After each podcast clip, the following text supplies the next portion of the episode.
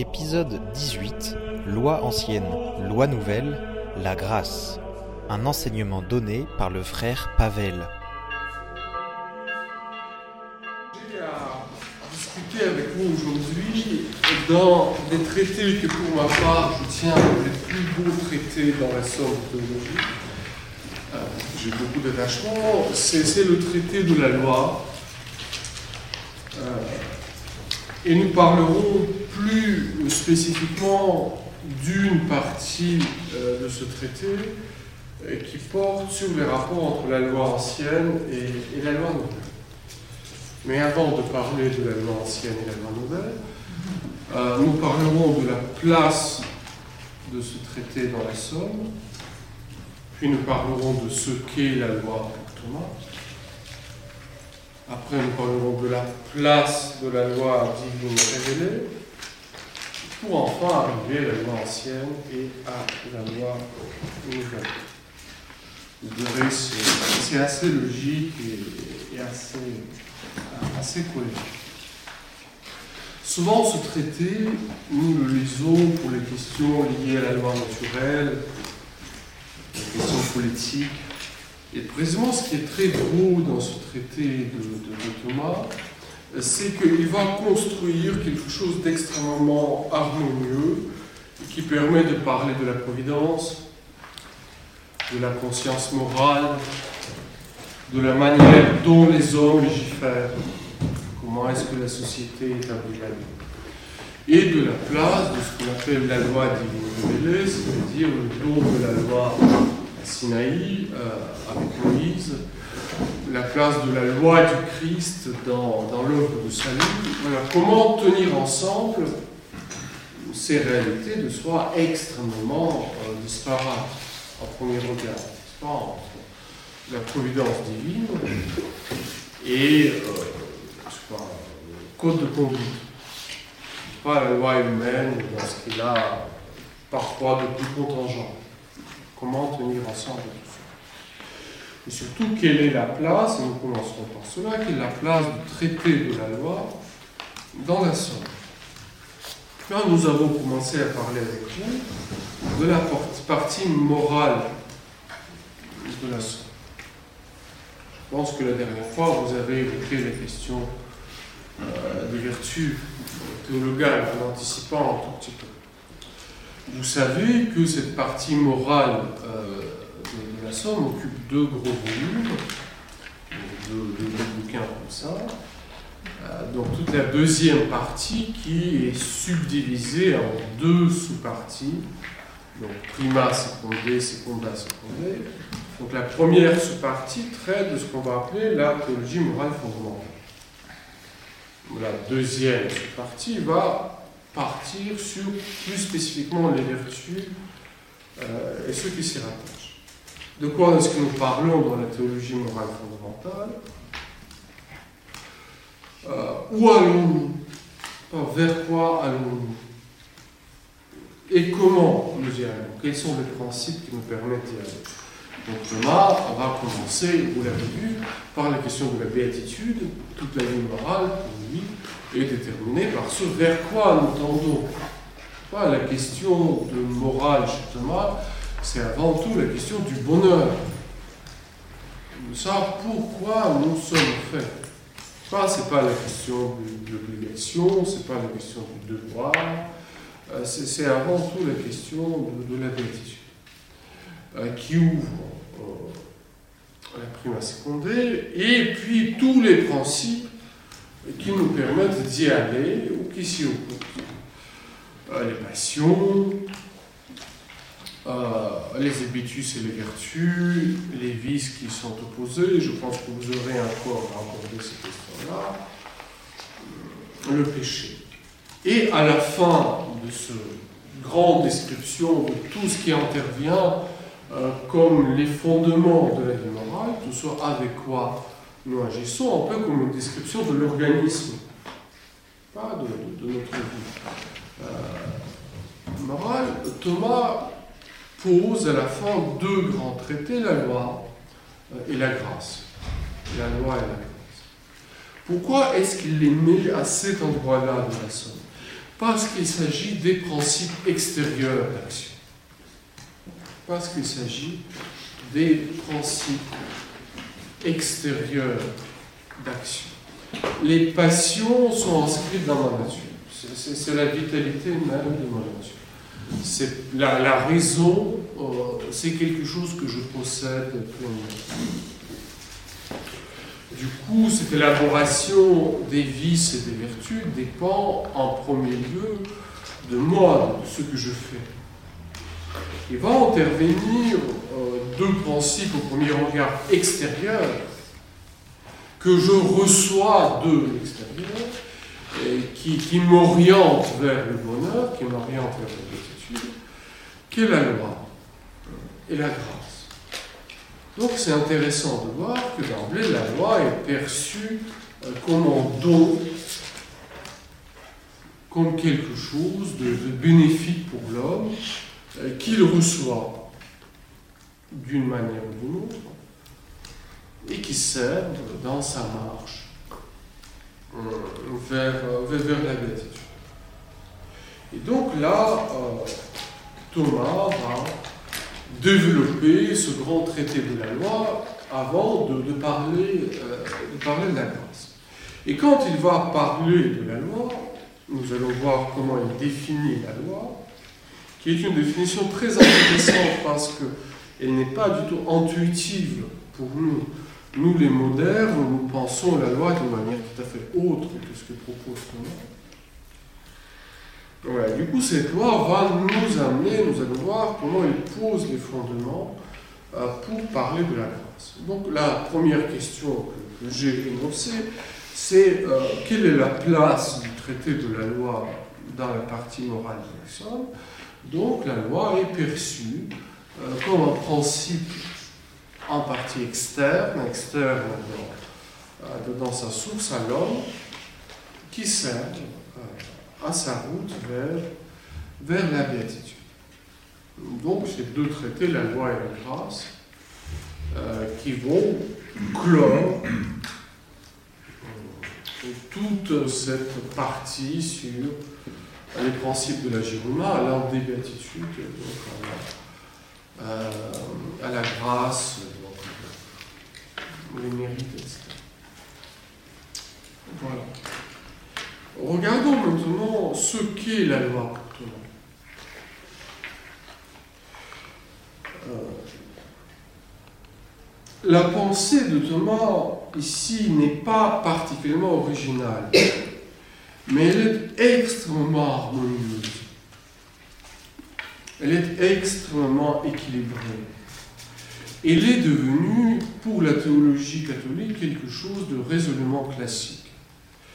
Euh, qu'est-ce qui me permet de l'affirmer Si vous prenez ce que le catéchisme de l'Église catholique dit de la loi, euh, donc dans les paragraphes de 1949 à 1986, euh, vous verrez qu'en réalité, cet enseignement moral de l'Église, sur ce point-là, suit de très très près ce que Thomas enseigne. Autrement dit, le magistère a pris à son compte cette manière de présenter. Euh, il aurait pu faire autrement, et il s'appuie, s'appuie là-dessus.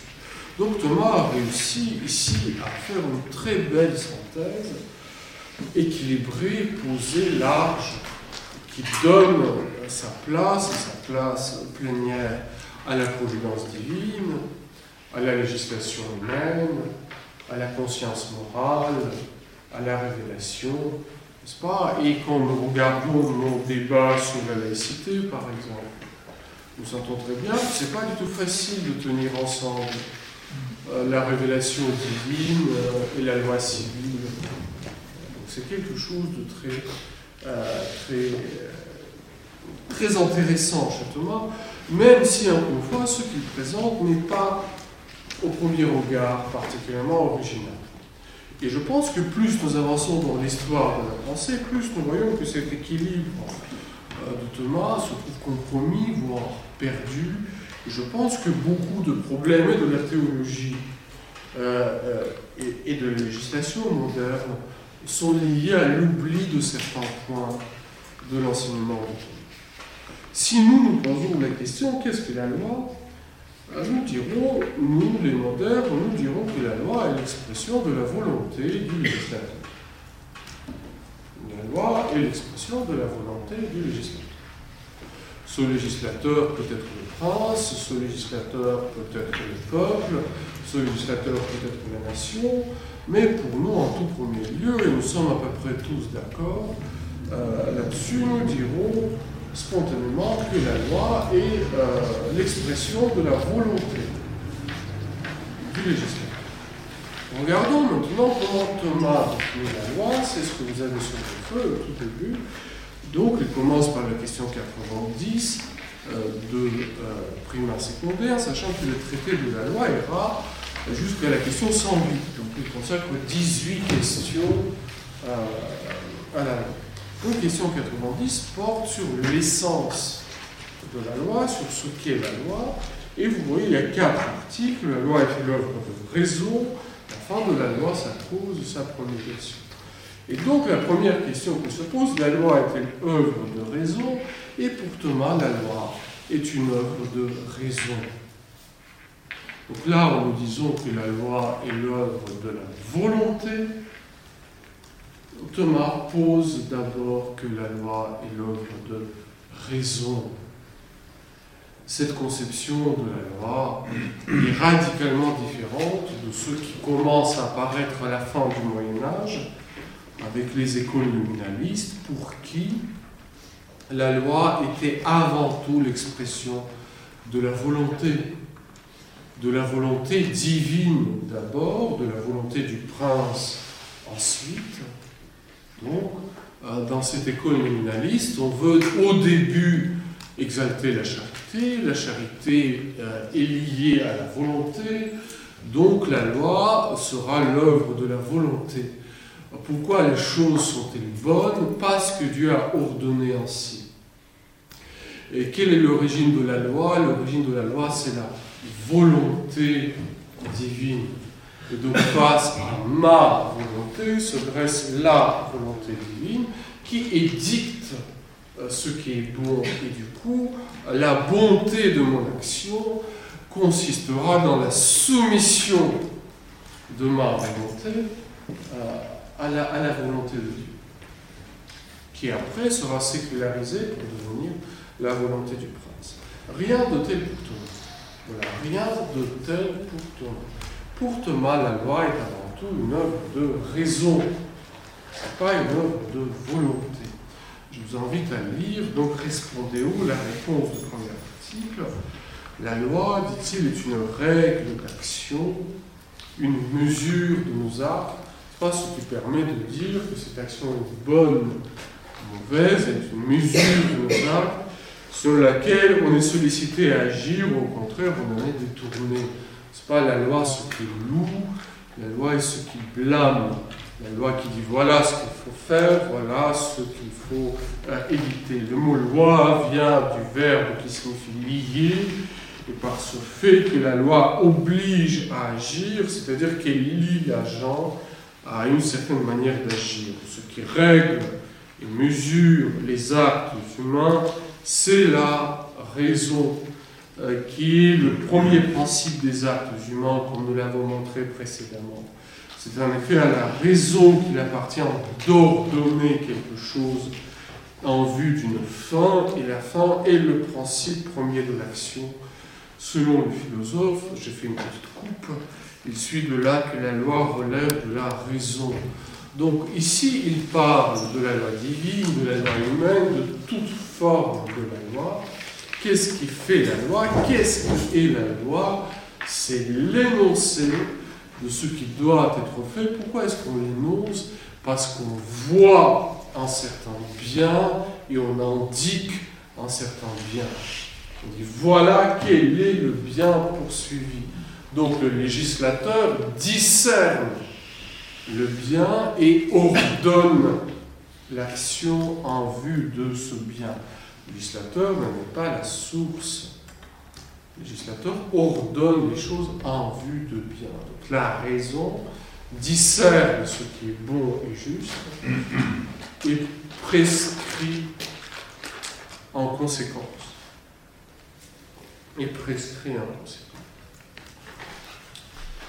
L'article 2, la fin de la loi, je garde le principe qu'il va utiliser. En sens contraire, les idées civils déclarent la loi n'est écrite pour l'avantage d'aucun particulier, mais pour l'utilité commune des citoyens. Autrement dit, la loi surgit là où il y a une communauté.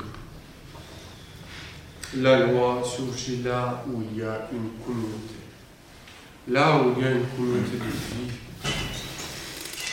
qui peut être une communauté familiale, alors quelqu'un veut décider pour le bien commun, peut-être la communauté politique, peut-être une communauté qui vise le bien supérieur, qui est la fin surnaturelle.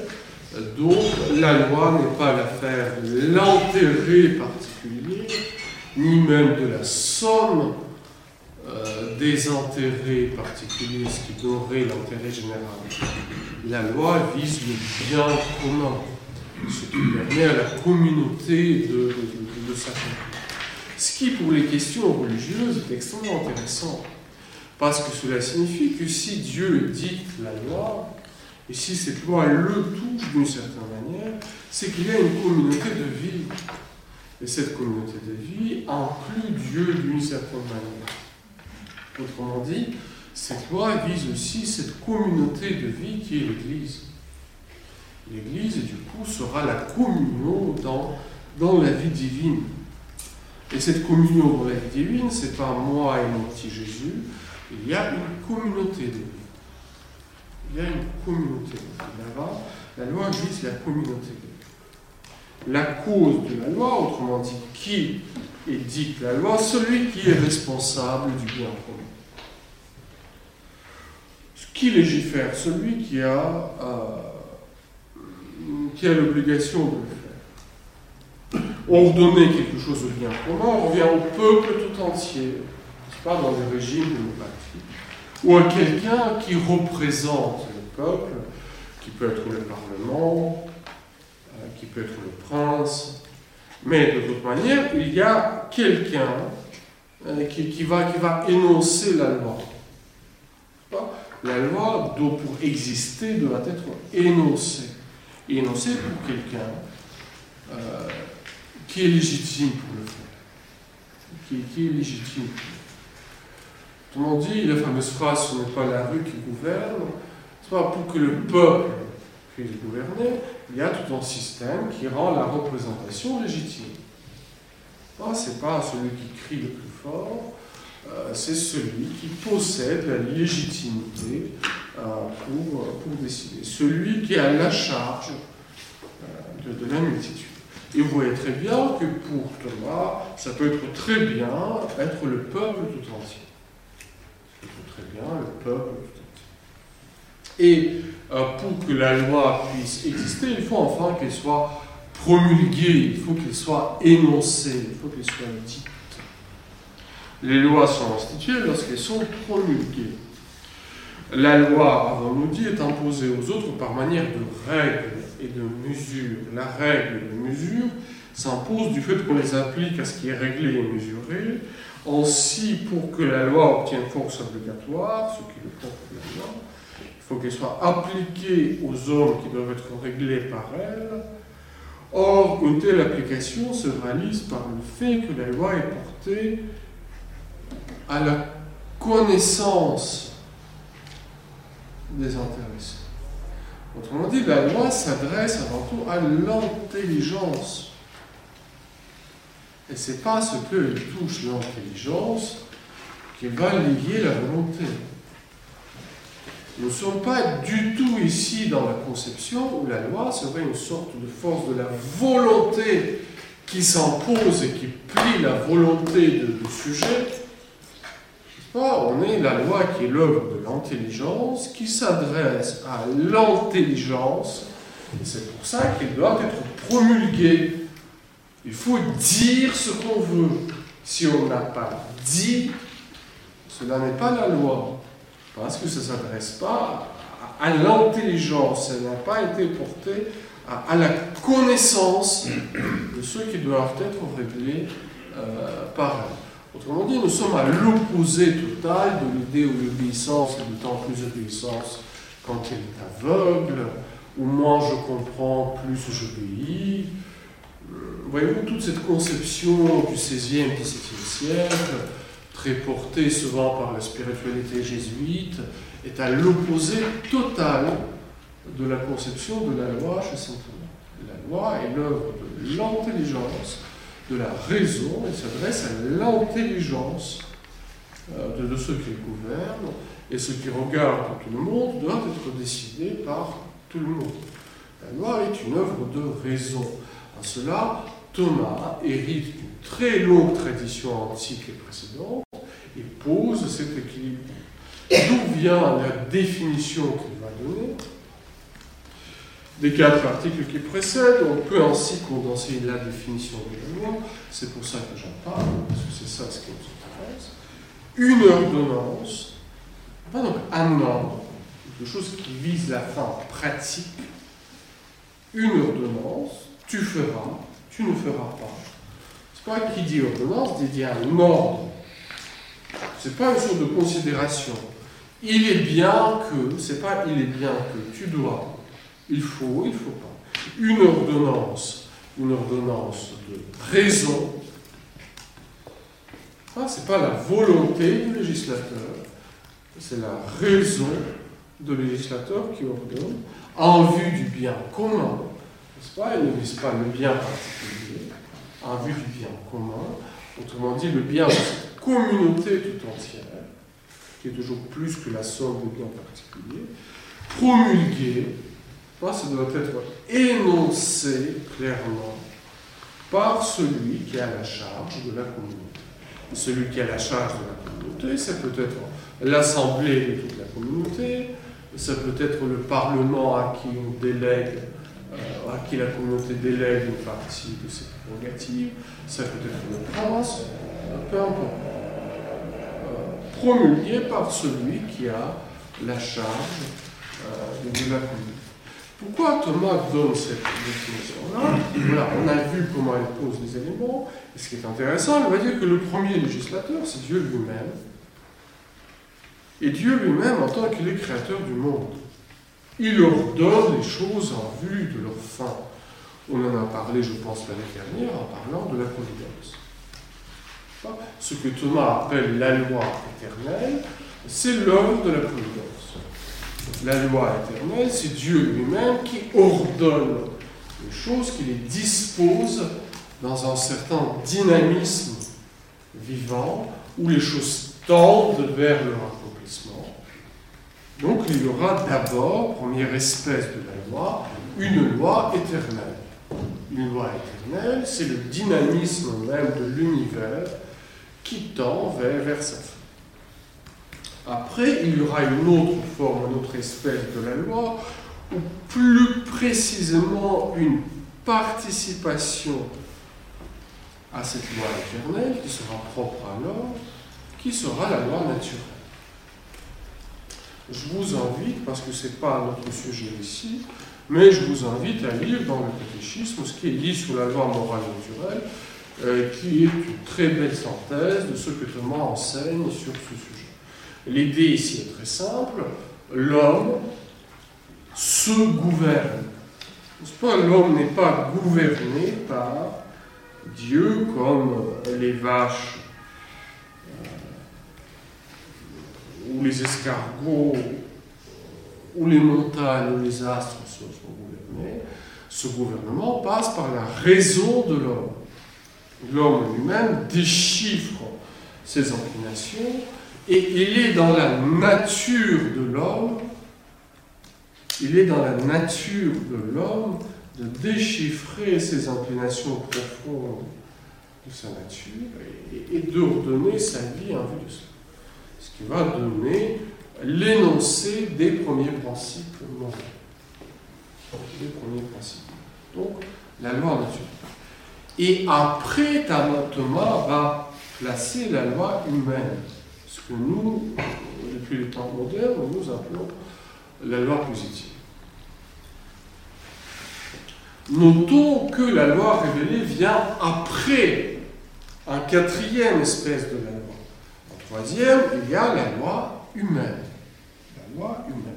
Autrement dit, dans l'immense diversité des sociétés, dans l'immense diversité des situations historiques, économiques, dans l'immense diversité des circonstances, le législateur aura sans cesse à traduire de nouveau dans les dispositions positives, dans les ordonnances positives, ces grands principes, parce que nous sommes tous d'accord qu'il faut faire le bien avec le mal, qu'est-ce qu'il faut faire ici et maintenant, dans cette société-là? Et c'est là tout le travail du législateur humain. En cela, bien sûr, il y a énormément du contingent qui entre. On peut décider de rouler à droite, on peut décider de rouler à gauche. Ça, c'est d'une certaine manière contingent. Mais il n'est pas contingent de décider qu'on va rouler tous de même côté. Mais il n'est pas contingent de décider que nous allons tous rouler de même côté. Autrement dit que, bien sûr, le législateur humain tient compte de la contingence, mais qu'il légifère, cela n'est pas contingent. Autrement dit, nous ne pouvons pas prétendre de passer directement de la loi naturelle à la vie en société. Il faut que le législateur fasse son travail. Et la volonté divine est que le législateur fasse son travail. Que la cité légifère. Ça, c'est très important. Voyez-vous, ce n'est pas une sorte de permission divine. Dieu laisserait la place libre. Non. Dieu veut que la cité se gouverne.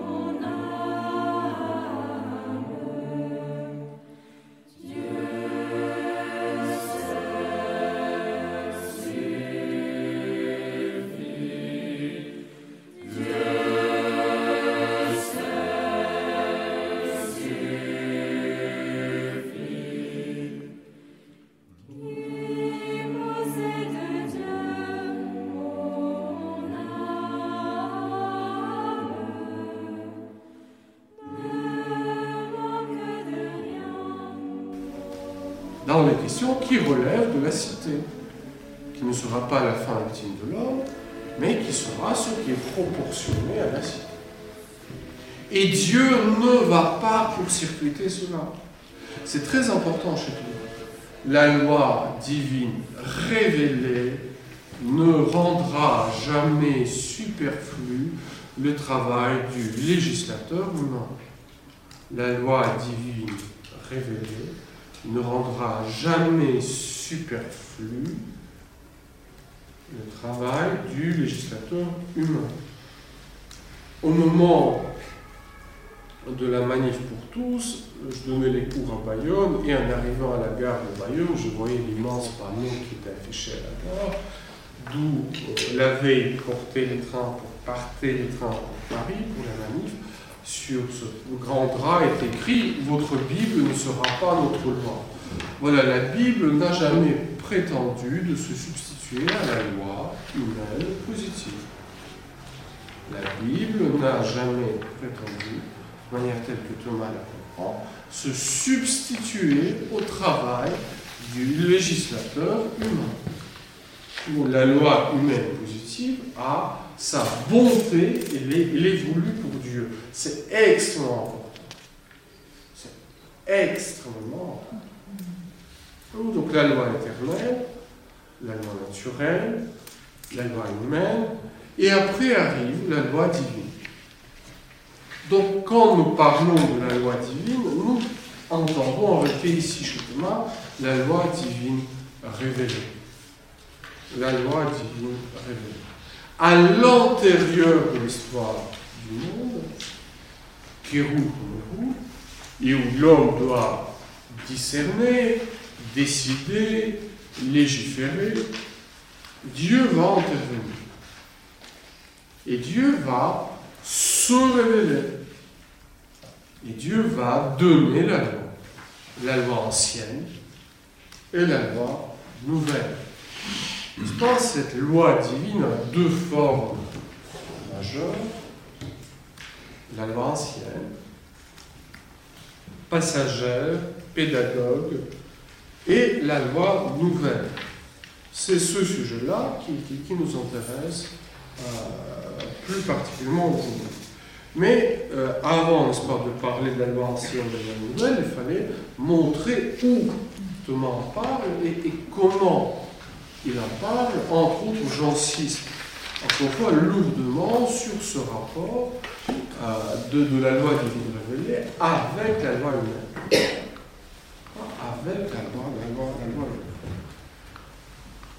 Euh, et ici, bien sûr, nous ne sommes pas uniquement euh, devant une question historique, politique, nous sommes au cœur de la théologie chrétienne.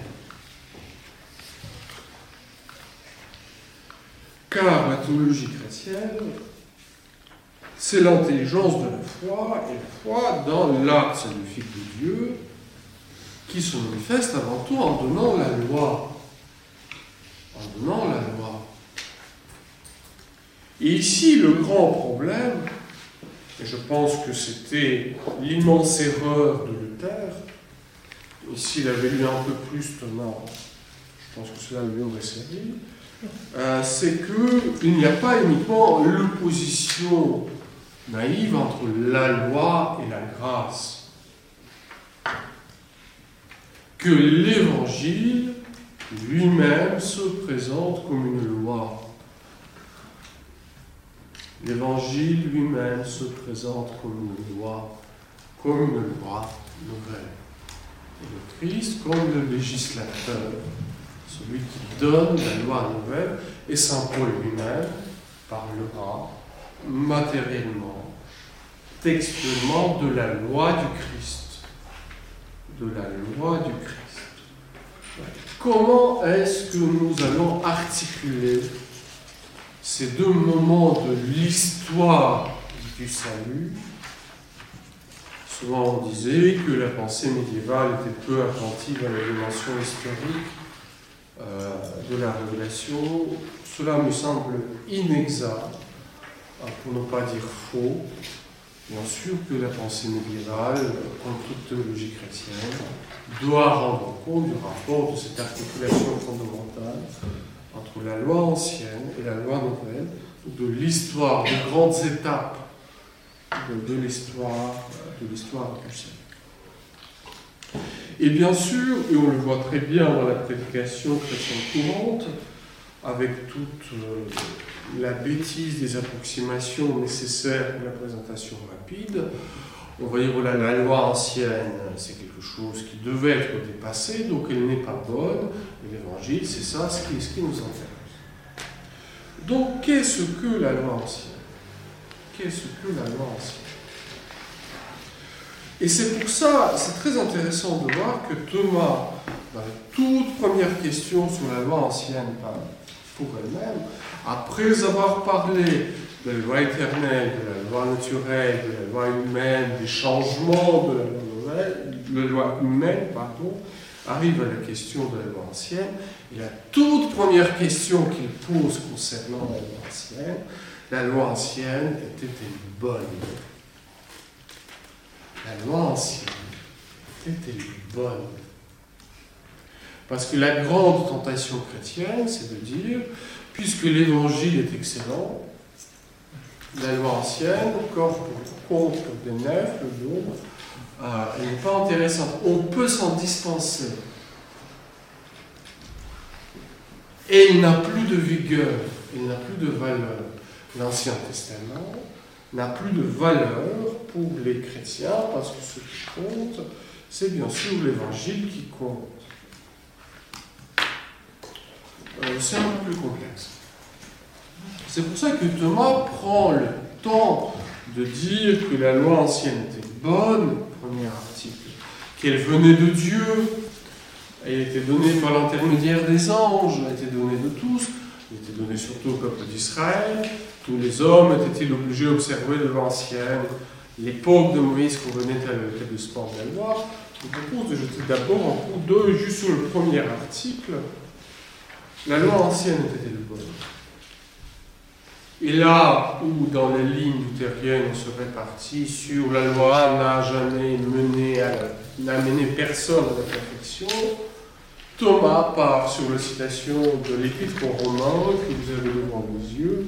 La loi est sainte, le commandement est saint, juste et bon, indubitablement la loi ancienne était bonne.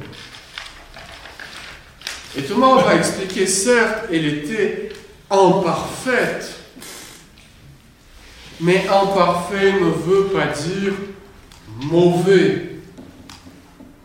Cela est euh, absolument fondamental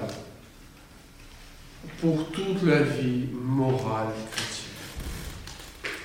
Imparfait ne veut pas dire mauvais. Voyez-vous, si on est dans la euh, morale de l'obligation, ou bien c'est droit, ou bien ce n'est pas droit. Ou bien dans les règles, ou bien on n'est pas dans les règles. Et si on n'est pas dans les règles, on est dans une situation irrégulière. Et si on est dans une situation irrégulière, on est dans une situation mauvaise.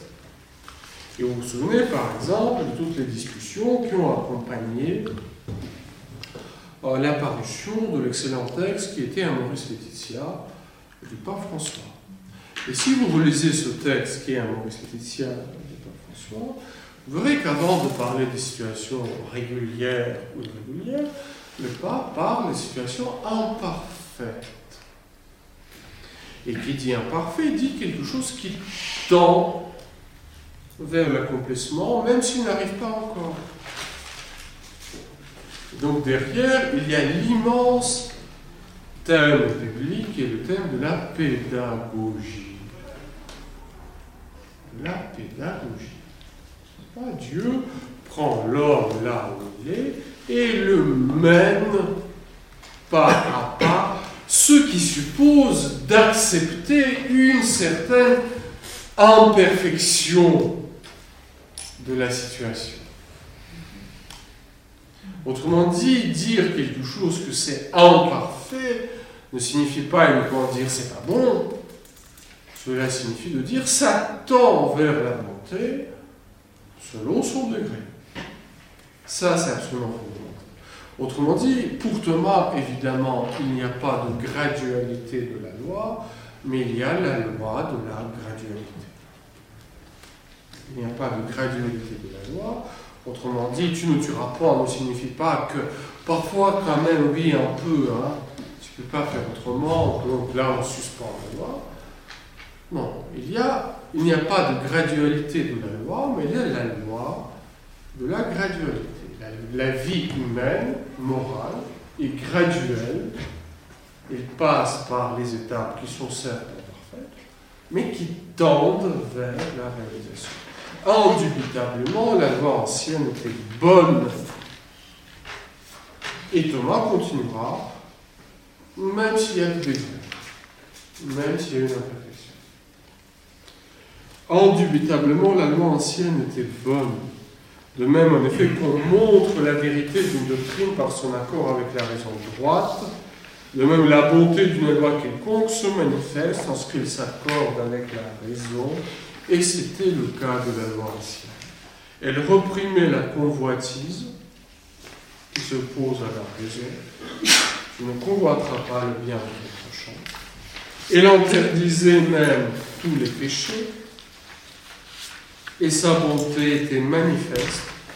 Et c'est bien l'avis de l'apôtre, selon l'homme antérieur, je me complais dans la loi de Dieu. Et encore, je suis d'accord avec la loi, tenant Donc la loi promulguée par l'intermédiaire des anges et par le ministère de Moïse disait ce qu'il faut faire, ce qu'il faut éviter. En cela, elle était bonne. En cela, elle était bonne. Néanmoins, désolé, j'ai mis deux fois la même citation, vous avez la même copier pour copier-coller, vous m'excuserez. Euh, notons toutefois avec Denis, donc Denis l'Herbagie, que le bien comporte plusieurs degrés. vous, la pensée de Thomas, et c'est très important, est une pensée analogique. C'est pas oui ou non. C'est oui et plusieurs participations à son oui. Plusieurs degrés. Il y a un bien parfait et un bien imparfait. Ce qui est ordonné une fin est parfaitement bon si on y trouve tout ce qu'il faut pour mener à la fin et un parfaitement bon, ce qui contribue à l'obtention de la fin sans être cependant en mesure euh, d'y aboutir. Autrement dit, la loi ancienne dit ce qu'il faut faire, mais malheureusement, elle ne suffisait pas pour l'obtenir. Mais son insuffisance ne signifie pas que ce qu'il dit n'est pas vrai ou n'est pas juste. Autrement dit, si ce que je n'arrive pas à vivre mon idéal, ou l'idéal de la sainteté qui m'est présenté, cela ne signifie pas que c'est euh, l'idéal qui n'est pas bon. C'est moi qui manque de moyens. Ainsi, le remède parfait est celui qui guérit, le remède imparfait, celui qui est utile, qui cependant ne peut guérir le malade? On sait que la fin de la loi humaine et celle de la loi divine ne se confrontent pas. Pour la loi humaine, c'est la tranquillité de la cité dans les temps présents. Et la loi y parvient en reprenant les actes extérieurs dans la mesure où leur malice peut troubler la paix de la cité. Autrement dit, et Thomas insiste lourdement, euh, la loi humaine n'est pas là pour entrer à l'intérieur des consciences. Il n'y a pas de crime de pensée. La loi humaine ne juge pas les pensées. La loi humaine juge les actes. C'est fait, ce n'est pas fait. Et dès le moment où elle, arrive à refréner les actes, c'est ce qu'on demande à la loi de la cité. Voire même, il ne faut pas demander davantage à la loi de la cité. Et je pense que ce qu'il dit est extrêmement juste. Oui, mais il ne fait pas cela uniquement parce qu'il ne peut pas le faire. Il ne commet pas ce meurtre parce qu'il est en présence de, policiers. Oui, mais il ne commet pas ce meurtre. ce qui se passe dans sa tête ne regarde pas la loi civile. Et c'est très bien qu'il ne regarde pas parce que la cité n'a pas à contrôler les consciences. La cité a à garantir ce qui suffit pour que la cité vive tranquillement et laisser les consciences à être soutenues. Pas la loi humaine est suffisante si elle signifie de garantir cet ordre-là. Pour la loi humaine, c'est la tranquillité de la cité dans les temps présents. La loi y parvient en prenant les actes extérieurs dans la mesure où leur malice peut troubler la paix de la cité. Et bien sûr, la cité, ne se, la cité, pas la loi de la cité, mais la cité ne se contente pas de refréner, elle éduque aussi les citoyens. Et s'il n'y a pas derrière des vertus qui portent ces actes-là, on n'arrive jamais au bout. Mais la fin de la loi divine, c'est de conduire l'homme à sa fin, la félicité éternelle. Ce n'est pas à l'État de le faire. Ce n'est pas à l'État de garantir le bonheur absolu de l'homme. C'est à Dieu et à l'homme que le fait. Or, tout péché fait obstacle à Non seulement les actes extérieurs, mais aussi les actes antérieurs. Donc la malice antérieure, la méchanceté antérieure s'oppose à la loi morale à la loi divine, mais non pas à la loi humaine euh, de, la cité. Il peut donc suffire à la perfection de la loi humaine qu'il interdise le péché et les actes, interdise le péché et le punisse, mais cela ne suffit pas pour la loi divine qui doit mettre l'homme pleinement en état de participer à l'éternité. Bienheureuse en vérité, pareille tâche exige la grâce de l'Esprit Saint par qui est répandue dans nos cœurs la charité, qui accomplit la loi. La grâce de Dieu est vie éternelle. Or, cette grâce, la loi ancienne ne pouvait la conférer. Cela a été réservé au Christ. Donc, voyez-vous, la loi ancienne prépare le Christ, annonce le Christ, dit ce qu'il faut éviter et ce qu'il faut faire, mais ne communique pas encore pleinement cette grâce qui sont données par Jésus. Il s'ensuit que la loi ancienne était bonne, mais imparfaite. Comme l'indique l'Épître aux Hébreux, la loi n'a rien conduit à la perfection. Autrement dit, on n'est pas dans le bon et mauvais, on est dans le parfait et l'imparfait.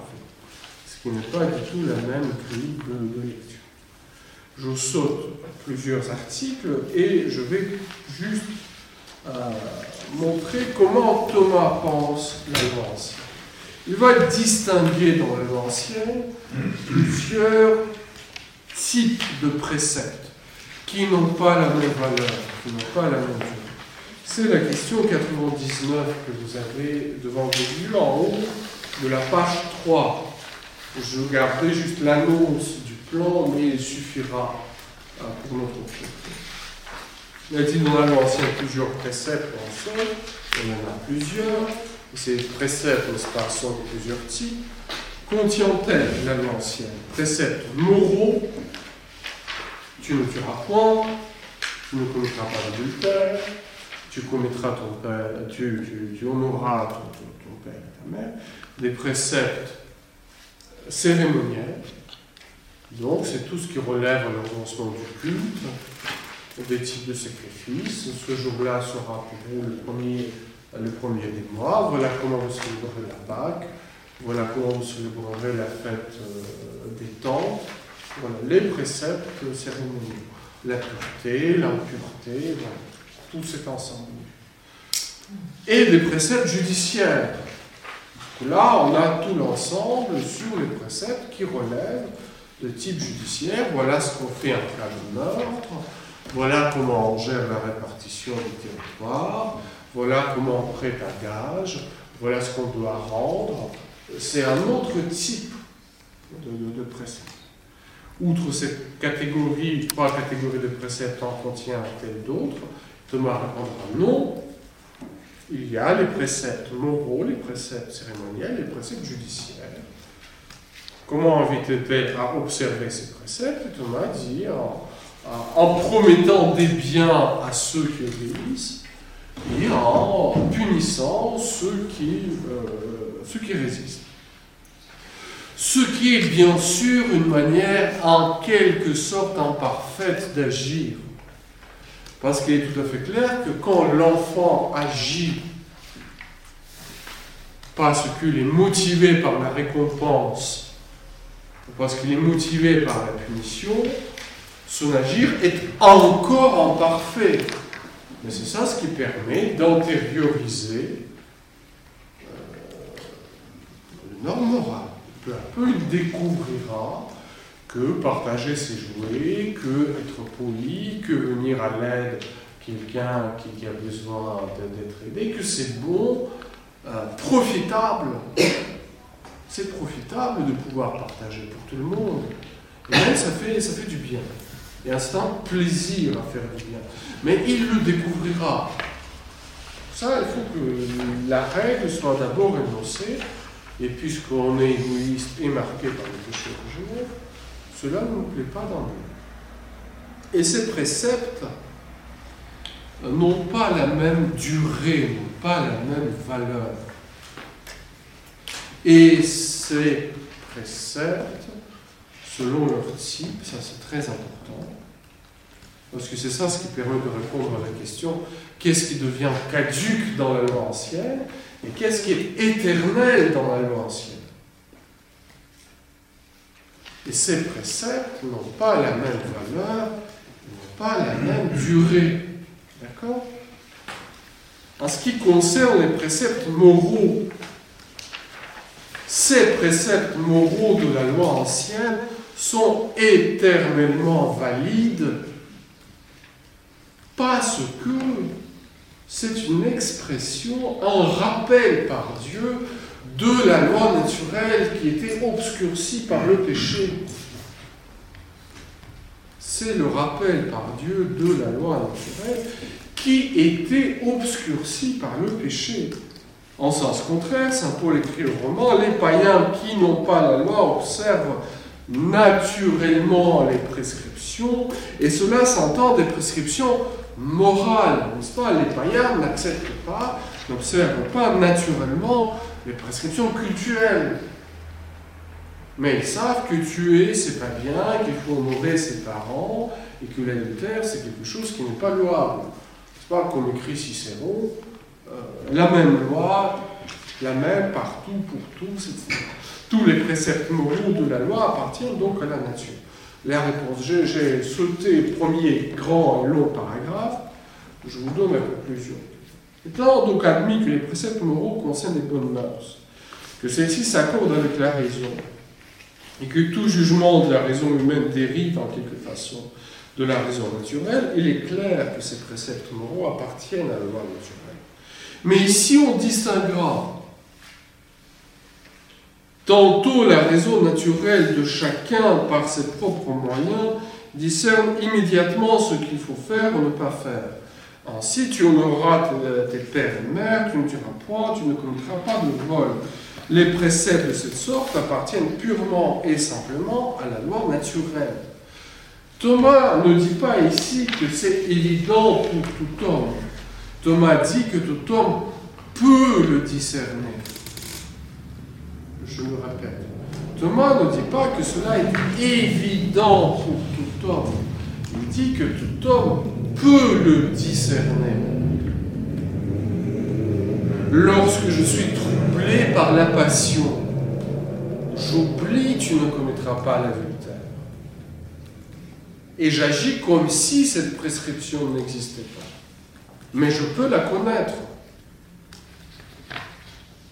Lorsque je suis éduqué dans une culture cannibale, j'agis comme la culture m'enseigne mais je peux discerner que ce n'est pas juste. C'est très difficile, voire même presque impossible. Mais en théorie, je peux discerner. L'exemple type, si vous voulez, c'est l'existence de l'esclavage, qui est contraire à la loi naturelle. Il y a un tel poids de conditionnement que je vis et je dis, bon, ben c'est comme ça. Et pour Aristote, l'esclavage relevait de l'ordre de la nature la conscience est obscurcie jusqu'à tel point que même le bien élémentaire, l'enfant, un être est un enfant, supprimer la vie humaine est un crime, n'est pas évident. L'on peut le discerner, mais concrètement, il ne le discerne pas. Mais concrètement, il ne le discerne pas. Donc, premier niveau, et c'est pour ça que la loi divine rappelle tu ne commettras pas d'adultère, tu ne voleras pas, tu ne tueras pas. Tu honoreras tes pères et. Les préceptes de cette sorte appartiennent purement et simplement à la loi naturelle.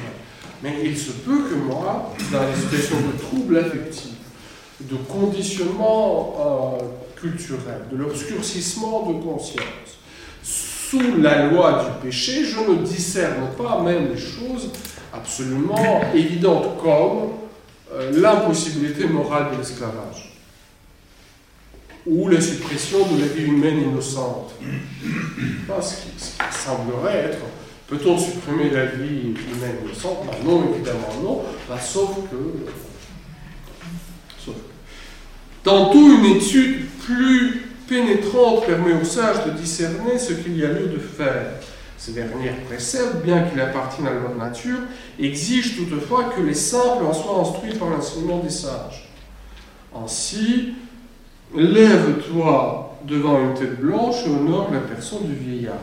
C'est une sorte d'extension de tu honoreras ton père et ta mère. Mais il faut regarder un peu plus de détails. Donc là, j'ai besoin d'être enseigné. Il y a enfin, voyez-vous, donc là, j'ai besoin d'être instruit. Parce que cela demande d'entrer plus dans la finesse des choses. Il y a enfin des jugements que la raison humaine ne peut porter si elle n'est instruite par Dieu, notre maître en choses divines, par exemple. Tu ne feras pas d'image taillée ni de représentation. Euh, tu ne prendras pas en vain le nom de ton Dieu.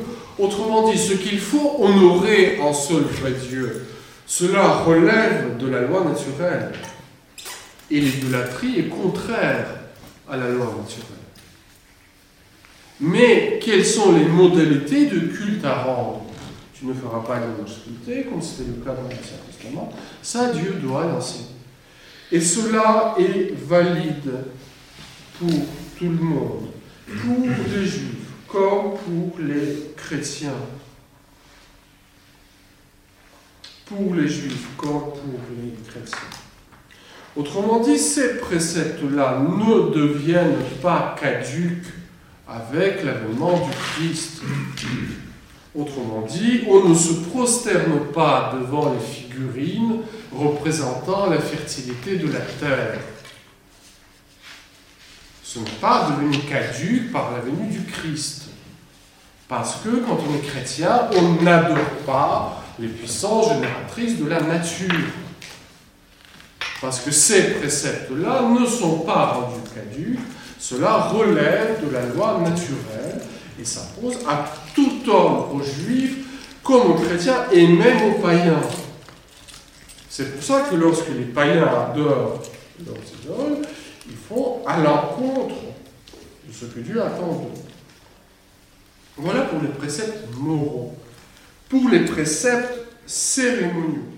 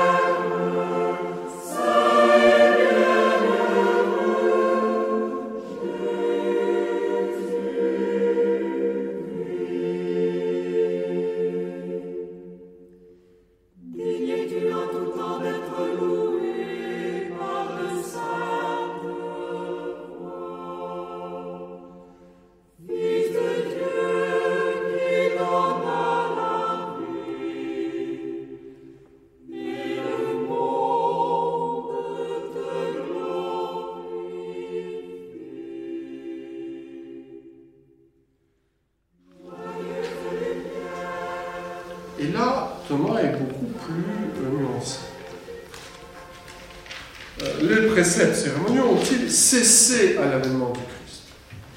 Et pour Thomas, cela est l'héritier des pères, ces préceptes cérémoniels.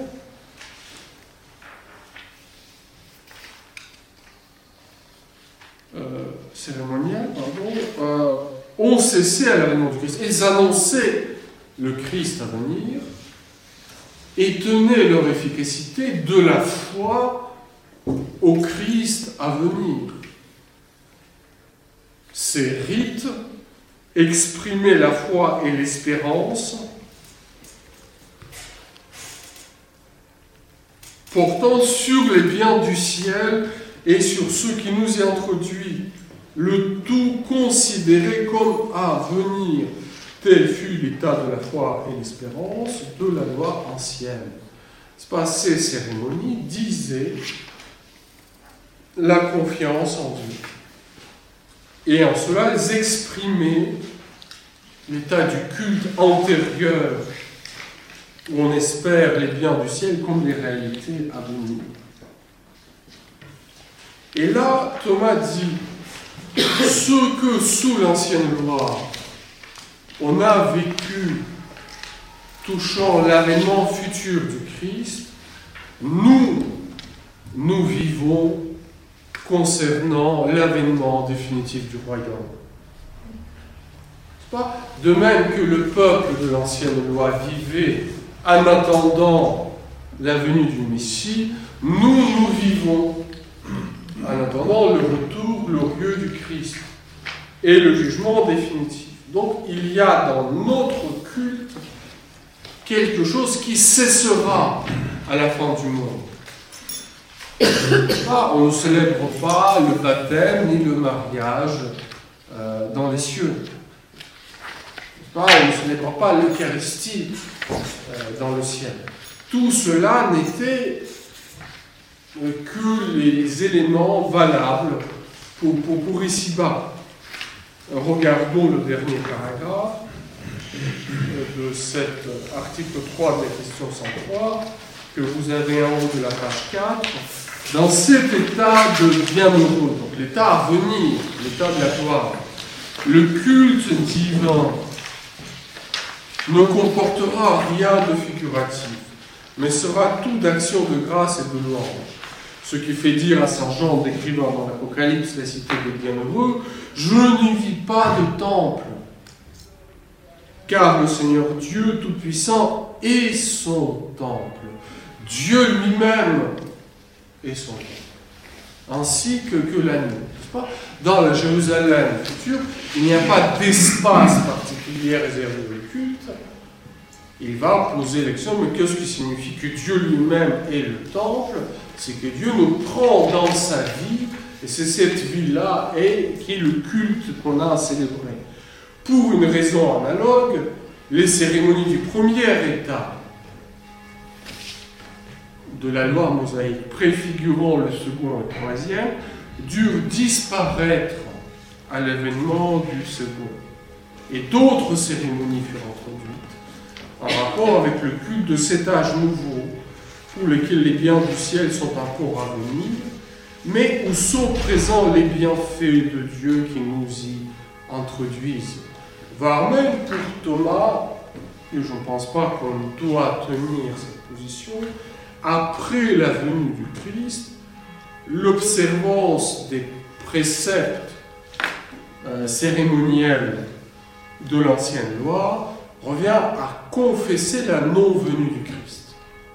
Pas, ça devient non seulement caduque, mais d'une certaine manière contre-productif. Donc voyez-vous là où les préceptes moraux durent, les préceptes cérémoniels cessent. Et en ce qui concerne les préceptes de type euh, juridique, bien sûr, cela, les préceptes judiciaires, il était figuratif et devait nous amener jusqu'à la loi nouvelle. Autrement dit, on ne va pas reconstruire euh, l'État d'Israël tel que c'est présenté par euh, la Torah, euh, parce que pour nous chrétiens, c'était une figure de quelque chose, de quelque chose à venir. Autrement dit, dans la loi ancienne, il y a quelque chose qui est passager, il y a quelque chose qui est fondamental. Et pour comprendre ce que euh, ce qu'est cette venue du Christ, il faut savoir ce qu'est cette attente du Christ. C'est pour cela, et pour Thomas c'est extrêmement clair, on ne peut accéder à la loi nouvelle que par la loi ancienne. On ne peut pas mépriser la loi ancienne? Et toute personne qui arrive vers le Christ arrive par la loi ancienne. On ne peut pas mépriser cette pédagogie divine euh, comme si elle n'avait plus lieu d'être. Et donc toute personne et aussi toute culture qui arrive à l'évangile, ou plutôt vers qui l'évangile arrive, doit aussi découvrir euh, la fidélité d'Abraham, d'Isaac et de Jacob pour entrer euh, pleinement euh, dans la loi nouvelle. Celui qui n'écoute pas Moïse et Élie ne pourra pas entendre l'enseignement du Christ. Ça, c'est quelque chose théologiquement très important. Pas théologiquement très important. La loi ancienne est bonne, elle est donnée par Dieu, même si elle est donnée par l'intermédiaire des anges. Mais ce n'est pas uniquement une institution humaine devenue caduque et, tout ce bouquin ne sert plus à rien. Et donc on peut arriver euh, avec euh, les rites païens comme si c'était, euh, comme si cela avait la même valeur euh, que l'espérance messianique du peuple. Donc les Baals, les Astartés, non. Hors de question. La loi nouvelle. Euh, Ces articles sur la loi nouvelle sont parmi, à mes yeux, les plus, les, plus beaux de ce que Thomas a écrit. Avec une extrême finesse et une extrême une immense richesse théologique. Je vais juste pointer quelques, quelques éléments, parce qu'on ne peut pas tout voir, et après, bien sûr, on prendra du temps. Parler de la loi nouvelle, c'est parler du Christ. Et un tout premier point, n'est-ce pas, à retenir, c'est que l'évangile est une loi. N'en déplaise à vous. L'évangile est une loi. Le Christ est le maître de la loi, de la loi nouvelle, de la loi de la charité. Je vous donne un commandement nouveau. Aimez-vous les uns les autres comme je vous ai aimé. C'est la loi d'amour, mais c'est une loi Autrement dit, l'amour que le Christ nous enseigne relève et de la doctrine, de l'enseignement, et de la prescription. Je vous donne un commandement nouveau. Et vous les euh, enseignerez à observer tout ce que je vous ai transmis, dit-il, en voyant ses disciples après la résurrection. Donc on n'a pas d'un côté la loi et de l'autre côté la grâce, on n'a pas d'un côté un commandement et de l'autre côté l'amour. On a un commandement d'amour. Il nous faut tenir les deux sans entrer dans une sorte de position trop facile. Et le péché va toujours nous amener ou bien vers une sorte de rigorisme, la loi d'abord, ou bien vers une sorte de quelque chose de difforme, peu structuré, l'amour sans la loi, le Christ enseigne la loi d'amour. C'est pas les évangiles nous mettent en scène le Christ maître de la loi, le nouveau Moïse, qui monte sur la montagne et énonce la loi nouvelle. Et énonce la loi nouvelle. Quelle est cette loi? En quoi consiste quelle est sa nature? Est-elle une loi écrite ou une loi antérieure? Fondamentalement, qu'est-ce que l'Évangile? Premier article, donc de la question euh, 106, la loi nouvelle en elle-même. La loi nouvelle était une loi écrite, une loi antérieure. En sens contraire, la loi nouvelle, c'est la loi de la nouvelle alliance, et cette loi est mise dans le cœur. Jérémie l'a annoncé, des jours viennent, dit le Seigneur, où je conclurai avec la maison d'Israël et avec la maison de Juda une alliance nouvelle. C'est Jérémie qui introduit le thème de l'alliance nouvelle. Et c'est une loi qui sera écrite dans leur cœur, dit Ézéchiel, qui est cité par saint Paul dans l'Épître aux Hébreux, que Thomas attribue à saint Paul. Saint Paul explique ce qu'est cette alliance nouvelle. Voici l'alliance que je ferai avec la maison d'Israël. Je mettrai mes lois dans leur esprit et je les graverai dans leur cœur. En réalité, c'est la situation d'Ézéchiel. Mais euh, Thomas la prend euh, à travers le Nouveau Testament pour montrer comment les deux choses se joignent. Réponse. Selon le maxime du philosophe Aristote, toute réalité se définit pour ce qu'il y a en elle de plus important, littéralement de plus essentiel. Or, et, voilà, c'est une phrase à apprendre par cœur, parce que c'est une sorte de résumé extrêmement synthétique et inépuisable. Ce qui prime dans la loi de la nouvelle ce en quoi réside toute son efficacité, c'est la grâce du Saint-Esprit donnée par la foi en Christ. Autrement dit, la loi nouvelle, c'est la grâce. La loi nouvelle, c'est la grâce. C'est pas la loi contre la grâce. La loi nouvelle, c'est la grâce. Ce qui prime dans la loi de la nouvelle ce à quoi résiste toute son efficacité, c'est la grâce du Saint-Esprit donnée par la foi au Christ. Donc vous remarquez derrière la figure trinitaire, vous avez le Christ et l'Esprit Saint l'Esprit Saint qui a été répandu en nos cœurs, et c'est la vie de la charité, et il est répandu en nos cœurs parce que nous avons cru au Christ. La foi et la charité s'unissent ensemble, sont deux facettes de la même vie, qui est la vie. Qui est la vie antérieure. Et cette loi qui est donc écrite dans nos cœurs elle est écrite dans nos cœurs. C'est donc précisément la grâce du Saint-Esprit donnée à ceux qui croient au Christ qui constitue au premier chef la loi. La loi nouvelle, ce n'est pas d'abord un texte. La loi nouvelle, ce n'est pas d'abord un commandement.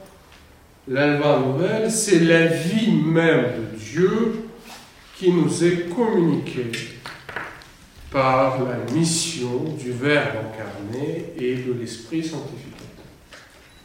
Voilà, la loi nouvelle, c'est la vie même de Dieu qui nous est communiquée par la mission du Verbe incarné et de l'Esprit qui est Seigneur et sanctificateur. C'est la vie trinitaire qui est devenue notre vie, qui nous est donnée, qui a été répandue en nous. Telle est manifestement la pensée de Saint Paul, qui est donc le droit de se glorifier, il est exclu par quelle loi? Par celle des hommes Non, mais par la loi de la foi. Donc il y a une loi de la foi. Donc il y a une loi de la foi. Ce n'est pas la foi contre la loi, mais Saint Paul nous enseigne qu'il y a d'un côté la loi des œuvres, et c'est elle qui était la loi ancienne. Et il y a la loi de foi. ce n'est pas la loi contre la grâce, ce n'est pas la foi contre les œuvres. Ce n'est pas la foi contre les œuvres. C'est la loi des œuvres contre la loi de la foi. Car il appelle loi la grâce même de la foi il s'exprime plus nettement encore ailleurs. La loi de l'esprit de vie dans le Christ Jésus m'a délivré de la loi du péché et de la mort. Ce qui fait dire à Saint Augustin, comme la loi des œuvres fut écrite sur les tables de pierre, la loi de la foi fut écrite dans le cœur des fidèles. Pas quand Saint Jean dit que l'onction vous enseignera tout. Voilà, cette vie divine qui grandit en nous nous dit ce qu'il faut faire. Encore, quelles sont-elles ces lois que Dieu lui-même a inscrites dans nos cœurs sinon la présence même du Saint-Esprit. Voilà, ça c'est l'essentiel. Ça c'est le cœur. Il y a toutefois dans la Grande Nouvelle certaines dispositions qui préparent à la grâce du Saint-Esprit qui tendent à la mise de l'œuvre de cette grâce. Voyez-vous, il y a ce qui prépare et il y a ce qui suit. Autrement dit, il y a les éléments en quelque sorte seconds. Second, cela ne signifie pas moins important. Second, cela signifie qui est ordonné à.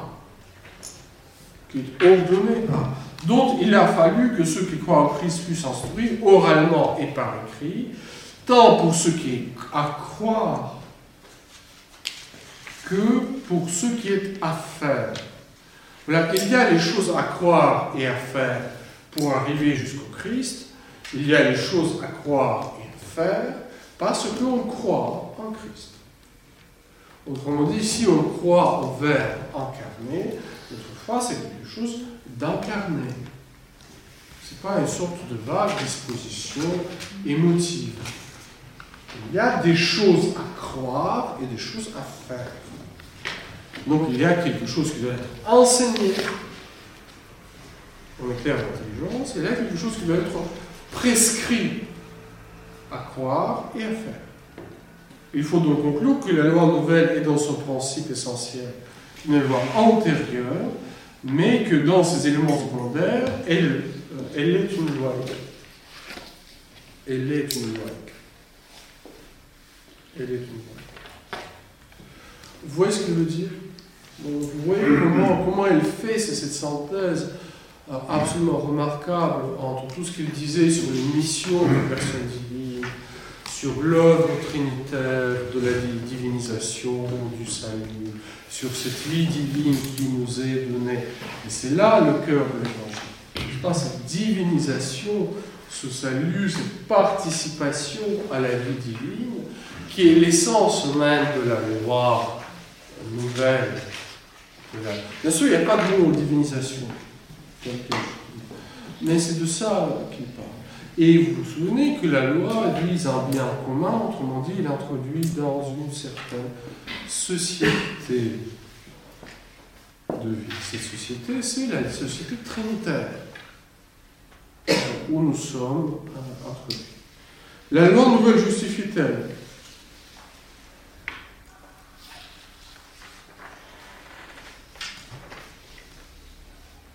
Et là, vous, vous, lirez ce petit texte, Thomas dit, bien sûr, cette loi justifie.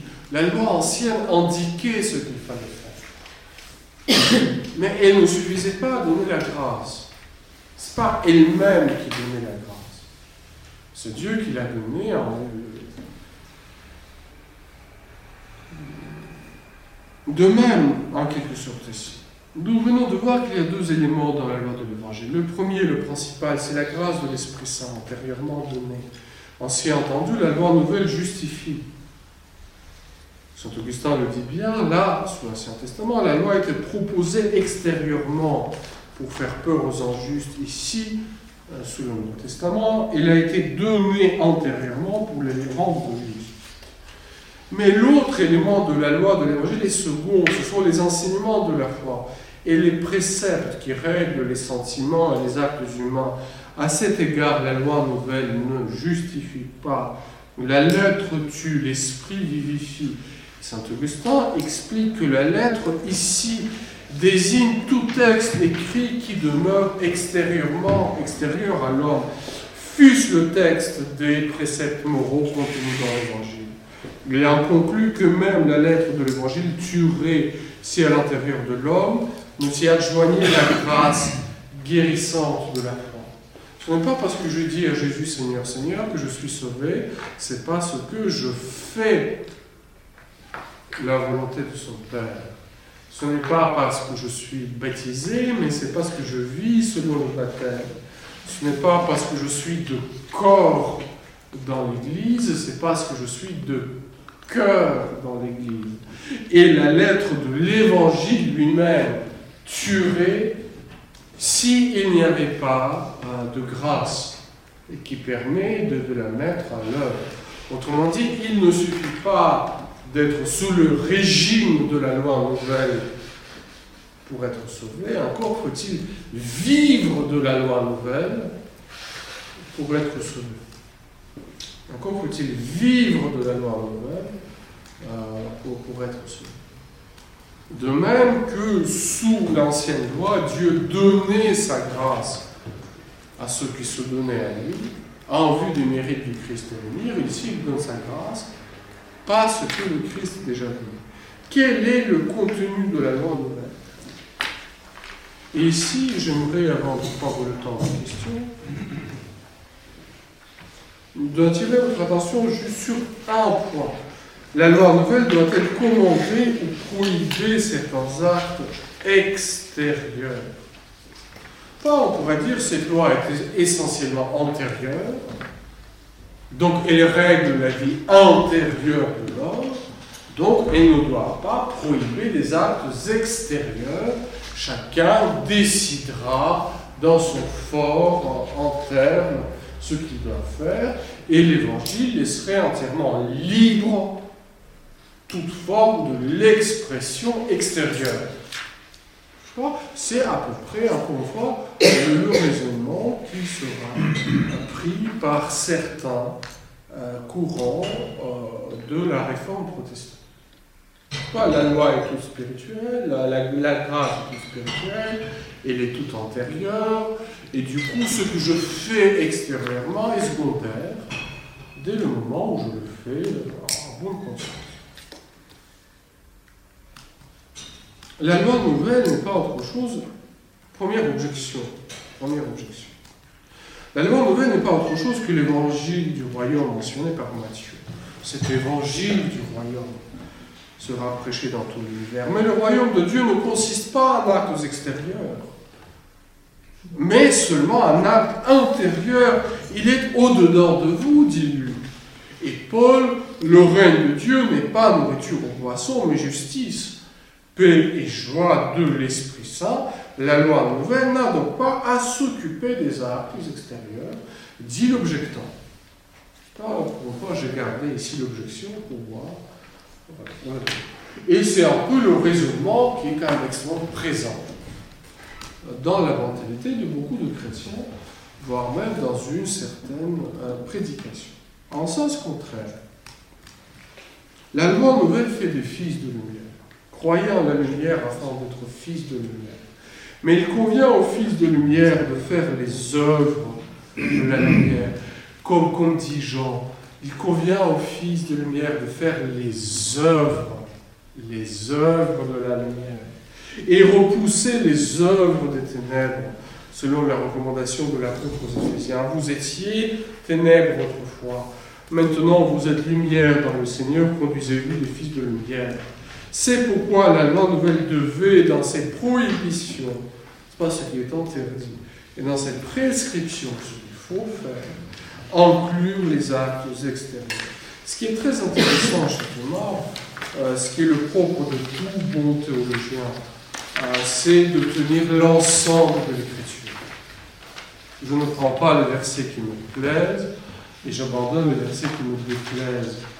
Je tiens compte de l'ensemble de l'écriture. Donc si ce que l'écriture me dit des œuvres ne me plaît pas, euh, je, n'en tiens pas compte on ne procède pas de la sorte. Réponse. Regardons comment l'articule. L'élément principal de la nouvelle, redisons-le, c'est la grâce du Saint-Esprit. Grâce qui s'exprime dans la foi agissante par la charité. Donc les œuvres qu'on nous enseigne pas la grâce, c'est pas un état d'âme. La grâce, ce ne sont pas des émotions.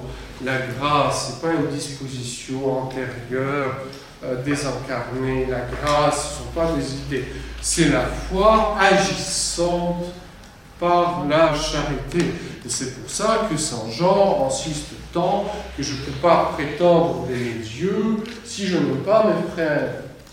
Je ne peux pas prétendre d'aimer Dieu que je ne vois pas si je hais le frère que je vois. Or, c'est par le Fils de Dieu fait homme que nous obtenons cette grâce. qui a d'abord comblé son humanité et s'est répandu de là jusqu'à nous. N'est-ce pas? C'est la grâce qui passe par le Verbe incarné, voire même qui passe par l'incarnation Verbe. Donc en nous aussi, il fera l'œuvre de l'incarnation. La grâce transforme notre vie de chair, elle transforme notre vie de corps, elle s'incarne. Et ce jusqu'à la résurrection, résurrection de la chair. Le Verbe s'est fait chair, il est plein de grâce et de vérité, un peu plus loin. De sa plénitude, nous avons tout reçu grâce après grâce. La grâce et la vérité sont données par Jésus-Christ. Il convient donc, n'est-ce pas, cette grâce nous est donnée par le Verbe incarné. Il convient donc que certaines réalités extérieures d'ordre sensible amènent jusqu'à nous la grâce découlant du Verbe incarné. Autrement dit, Dieu s'est fait chair, et c'est pour ça que nous sommes sauvés par des signes visibles, charnels, comme les sacrements, qui sont comme le prolongement de l'incarnation. Et c'est pour ça qu'il, réalité, c'est réalité extérieure, sensible, amène jusqu'à nous la grâce découlant du Verbe incarné, et que des œuvres extérieures d'ordre sensible émanent de cette grâce intérieure qui soumet la chair à l'esprit. C'est pas donc le sensible nous donne la grâce, le baptême, l'Eucharistie, l'écriture, c'est quelque chose de sensible. Et que c'est quelque chose de sensible, qui sont les œuvres, qui, qui est la vie de cette grâce incarnée. Ainsi donc, les activités extérieures peuvent rattacher à la grâce de deux manières, les unes introduisent de quelque façon la grâce. Les sacrements de la loi nouvelle. Donc dans la loi nouvelle, il y a les sacrements, le baptême, l'Eucharistie, la pénitence. Et les œuvres extérieures produites sous l'inspiration de la grâce. Et ici, une distinction s'impose. Les unes sont nécessairement liées, opposées à la grâce antérieure, c'est-à-dire à la foi agissante par la charité. Par conséquent, elles sont prescrites devant la foi nouvelle, comme l'art de confesser la foi, ou interdit comme le reniement de la foi. Je ne peux pas renier la foi et prétendre d'être chrétien. Je ne peux pas tromper ma femme et prétendre d'être chrétien. Je ne peux pas tuer et prétendre d'être chrétien. Je ne peux pas profaner l'Eucharistie et prétendre d'être chrétien. Il y a quelque chose qui, les gestes extérieurs, qui sont, qui relèvent de la loi nouvelle. Mais d'autres œuvres extérieures, en revanche, ne sont pas nécessairement contraires ou liées à la foi agissante par la charité. Celles-ci, dans la loi nouvelle, ne sont ni commandées ni défendues en vertu de l'institution primitive de la loi, mais le législateur, le Christ, les a laissées au gré de chacun pour la part de responsabilité qui lui incombe. Ainsi, il est loisible à chacun en ces matières de déterminer ce qu'il convient de faire ou de ne pas faire et à tout supérieur de fixer à se subordonner ce qui est à faire ou à éviter dans ce domaine. Par là encore, la loi de l'Évangile mérite le nom de la liberté, car la loi ancienne précisait une foule de détails et ne laissait presque rien à la liberté des hommes.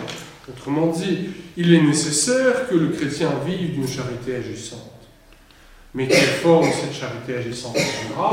Ben Cela est laissé au libre choix de chacun au discernement de chacun, selon les formes de vie. Ça ne s'exercera pas de même pour une carmélite, pour un chartreux, pour un maire de famille, pour un chef d'entreprise, pour ceci, pour cela.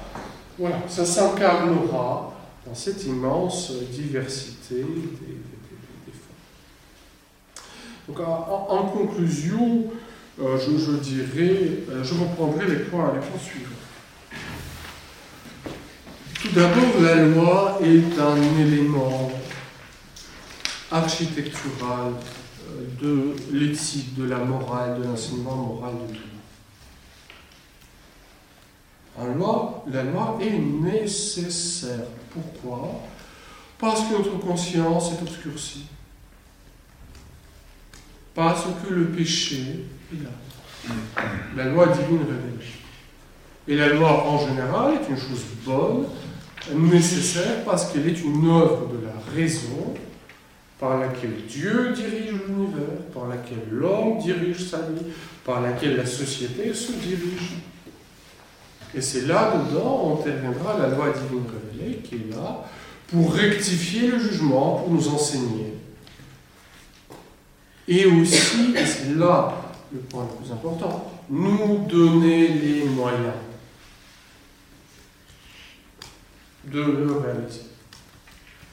Ce pourquoi nous sommes faits ne relève pas uniquement des réalités terrestres. Nous sommes faits pour Dieu lui-même.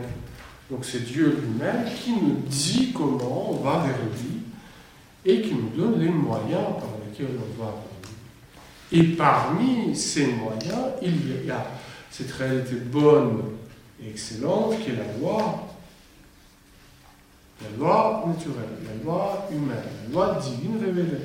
Et cette loi divine révélée connaît une pédagogie avec la loi ancienne, où il y a les éléments figuratifs, passagers, préparatoires, et il y a les choses absolument fondamentales, qui sont les principes moraux qui ont une valeur euh, éternelle. Et tout cela est couronné, au fond, dans la personne même de Jésus-Christ le don du Saint-Esprit, qui est l'essence même de la loi nouvelle, qui est la grâce du Saint-Esprit donnée par la foi, par la foi en Christ. Donc vous voyez que Thomas va, créer quelque chose d'excellent, équilibré, très synthétique, et où là où on sera souvent, nous serons portés à opposer les éléments, lui il les distingue très clairement, ça ne se confond pas. Tout est à sa place. Donc tout, tout se tient dans une sorte d'équilibre assez complexe et assez, assez subtil. Voilà, on a quelques minutes, si vous voulez bien, on peut prendre tout petit temps de, questions et de réponses. Donc, euh, euh, je vous invite, euh, pour aller plus loin, tout simplement pour revoir les choses, de, relire ces paragraphes du catéchisme, qui sont une synthèse à peu près de, la même chose, avec évidemment quelques éléments autres qui n'étaient pas ceux de, Thomas, mais fondamentalement c'est Vos questions. Petite question Grande question Et une et deux. Dans la, loi euh, mosaïque, euh, qu'est-ce qui, qui, proscrit l'esclavage? C'est la grande question quand même des hommes pendant des millénaires. L'esclavage n'est pas prescrit dans la loi. Proscrit. Ça n'est pas proscrit dans la loi mosaïque. La loi mosaïque permet l'existence de l'esclavage. Mais la loi mosaïque interdit l'esclavage. Euh, comment dirais-je euh, On ne peut pas avoir comme esclave le membre du peuple élu. Autrement dit, il y a déjà la première restriction que dans cette communauté des, des, pratiquants, des croyants, dans la communauté de l'Alliance, l'esclavage peut pas exister. Est possible l'esclavage vis-à-vis des, gens, des gens externes. Et ici, voyez-vous, cette, communauté n'est pas une communauté de sang, ni une communauté de la cité, c'est la communauté de la foi.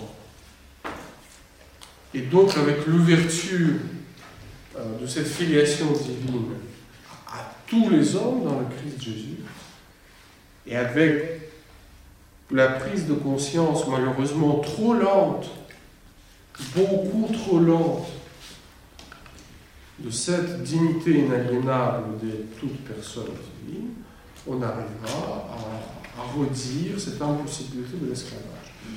Et notre confrère David Macaire, n'est-ce pas, insiste très lourdement en Martinique euh, sur le rôle que les chrétiens et que l'Église a joué dans l'abolition de l'esclavage. Que les chrétiens et l'Église a joué dans l'abolition de, l'esclavage. Ce n'est pas quelque chose qui est venu de l'extérieur, ce n'était pas venu euh, de, nulle part. C'est venu aussi de la conscience chrétienne, malheureusement, bien sûr, malheureusement, trop, trop tardivement. Mais encore une fois, comme j'évoquais, c'est très facile de dire un peu après coup.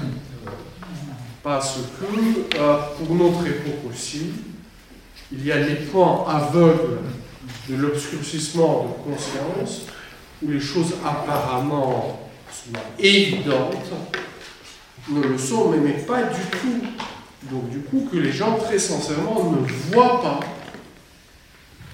où, est, le problème? C'est pas uniquement de mauvaise foi, de fait. La conscience peut être obscurcie jusqu'à quel point Enfin, la fameuse question de, de l'ignorance invincible, que je ne vois pas que cela n'est pas bon. Je ne vois pas que cela n'est pas bon. Je sens vaguement qu'il y a quelque chose qui, mais entre sentir vaguement et dire clairement, il y a quand même un très très très très très long, très très bon chemin.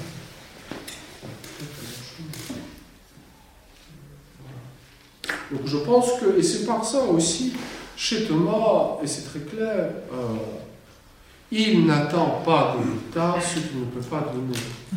Donc on dit, il n'existe pas de l'État idéal. Il n'existe pas de constitution idéale.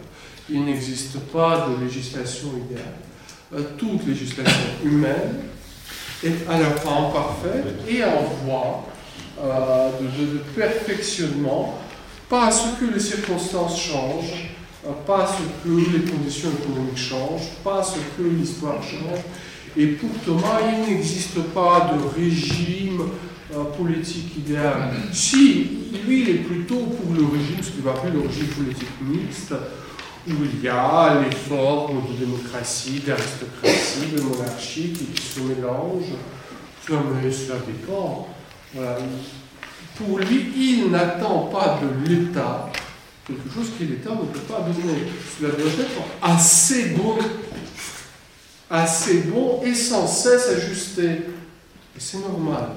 Et cette imperfection du créé, pourquoi Parce que l'État gère ce qui, la cité gère ce qui la regarde, la vie commune entre les hommes qui doit permettre par ailleurs la vie contemplative, donc la connaissance, la recherche de la vérité et le vrai culte rendu à Dieu qui doit permettre. Mais c'est aux hommes de se débrouiller. Hein. C'est pas à l'État de l'imposer. Et nous, avec notre expérience, on a envie de dire, c'est surtout pas à l'État de, l'imposer. Donc, en cela, la, laïcité a quelque chose de très bon.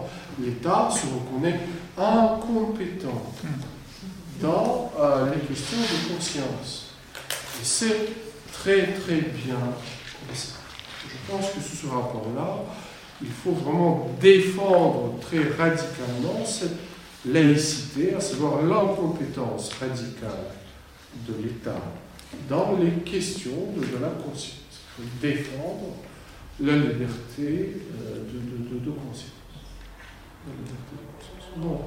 Merci beaucoup de votre attention.